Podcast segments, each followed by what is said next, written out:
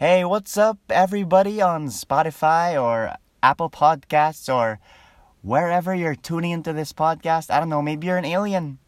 Maybe you're from Mars and you're intercepting the Earth's internet. Well, whoever you are or wherever you are, welcome to the show. Welcome to For Real Though, with me, your host, Rock Ruiz. And just in case it's your first time tuning into the podcast, on this show, I talk about movies, and I'm guessing you're tuned in because you like talking about movies too and learning more about movies. Or maybe, I don't know, you hate me and you love torturing yourself. Well, either way, thank you because you're helping me earn from this podcast. I, I know it's a minuscule amount, but it's still something. and today on the podcast, I'm going to be talking about a movie that I was really looking forward to. Like, I have been looking forward to for a while because, let's be honest, Suicide Squad, if you guys have seen that movie, I was really, really, really, really, really hyped for that movie when it came out back in like 2016, like before it came out in 2016. And when it came out, dude, I was just, I was heartbroken, okay, by how much it sucked.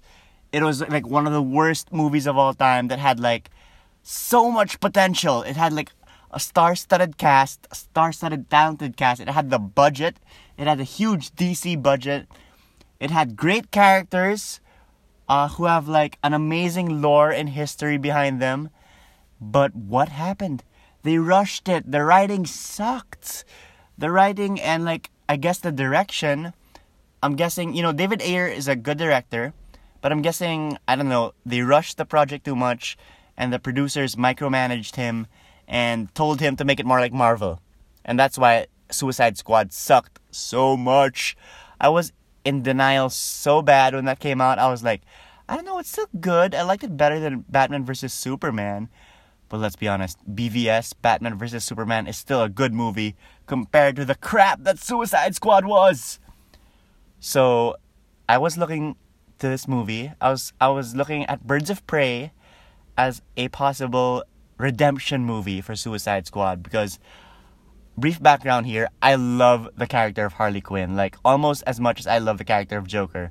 And I'm the ultimate Joker fanboy.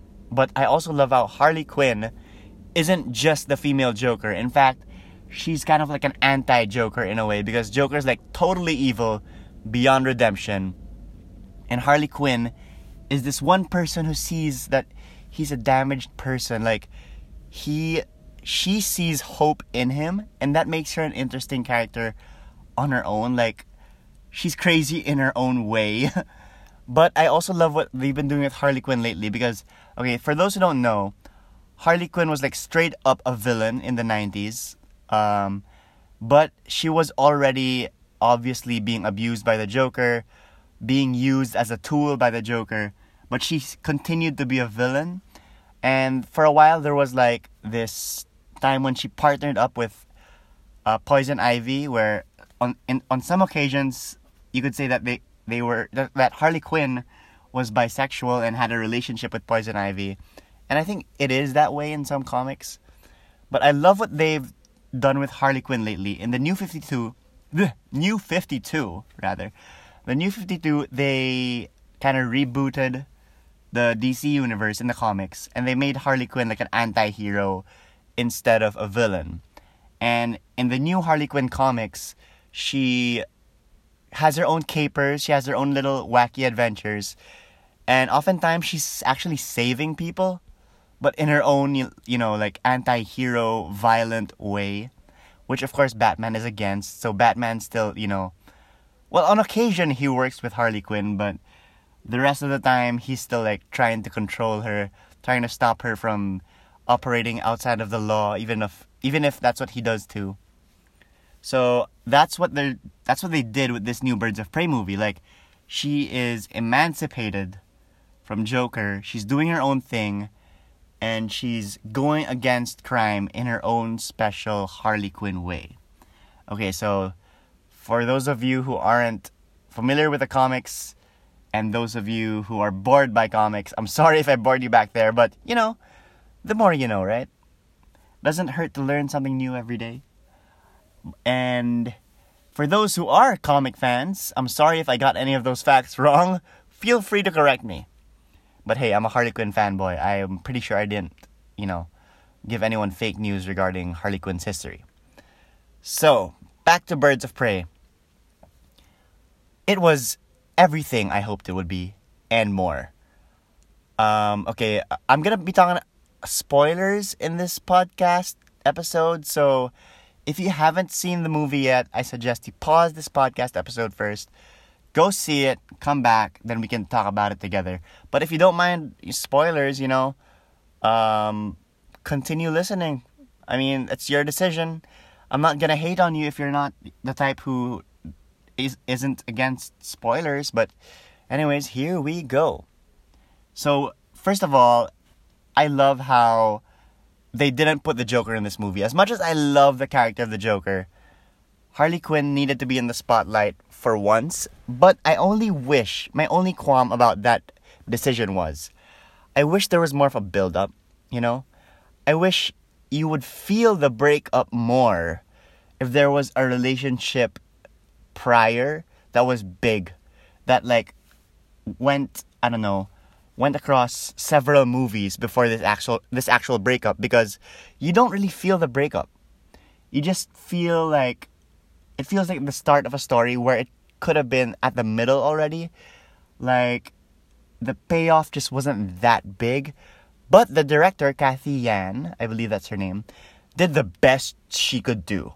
And I see the effort. I see how she was trying to make a whole story, even if we're like kind of starting in the middle even if we like kind of skip through the beginning and everything, skip through uh, a lot of establishing stuff. And that's why I really love the animated bit in the beginning where it was classic Harley Quinn drawn like a Looney Tune and sh- she was explaining her, her history with the Joker from her point of view, which I found really refreshing and enter- entertaining. As much as I hate people just saying things and not showing it, for some reason, when it's narrated by Harley Quinn, it's entertaining. The same way it's entertaining when Deadpool kind of narrates his story instead of showing it.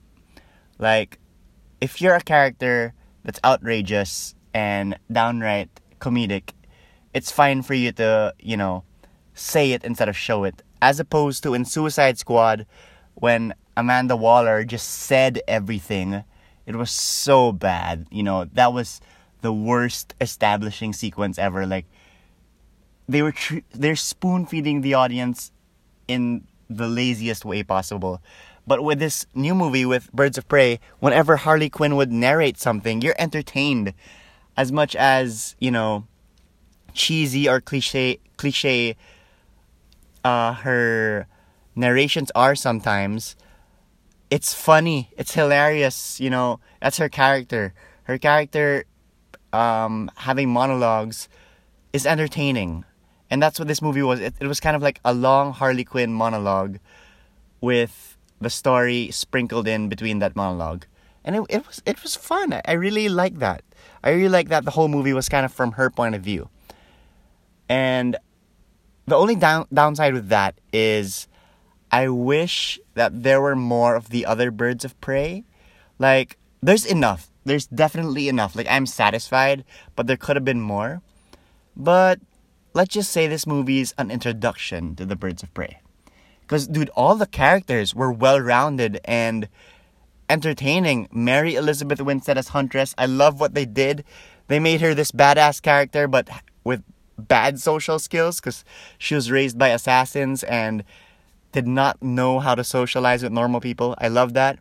I love how Black Canary is kind of like this woman who's kind of like in the same situation as Harley Quinn, where she's like kind of oppressed by this abusive dude, but she just wants to break free and be her own thing.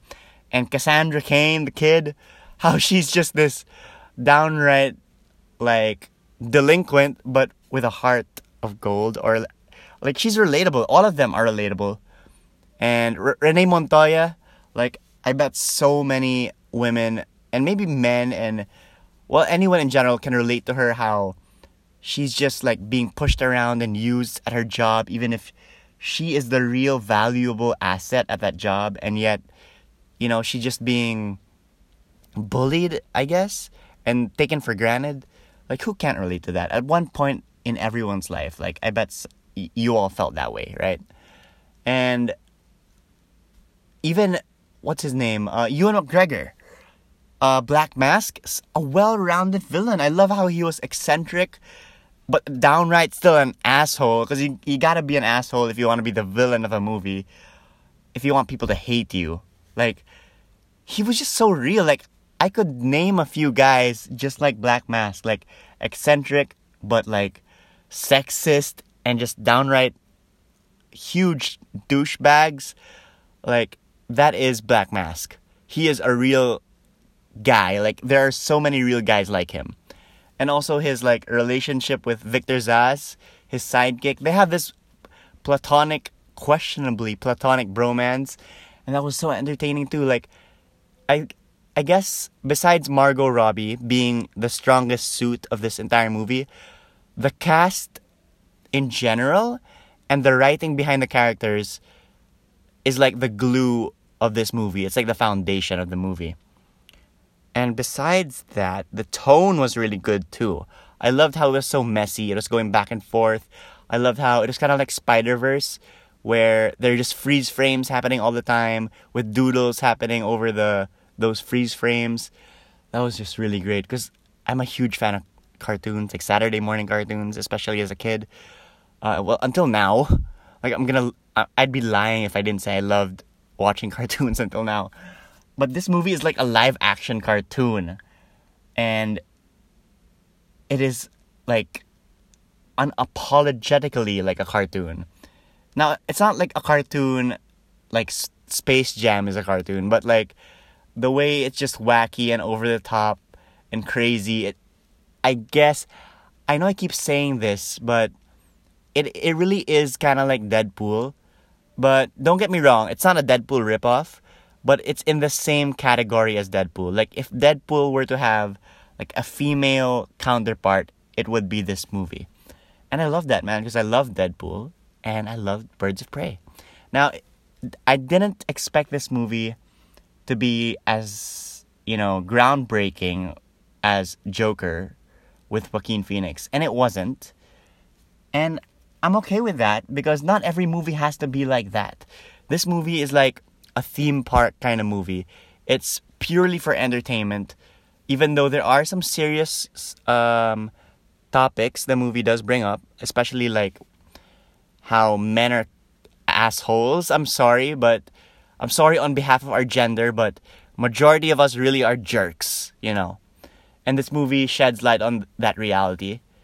And it sheds light on so many problems women have to face every day in this world.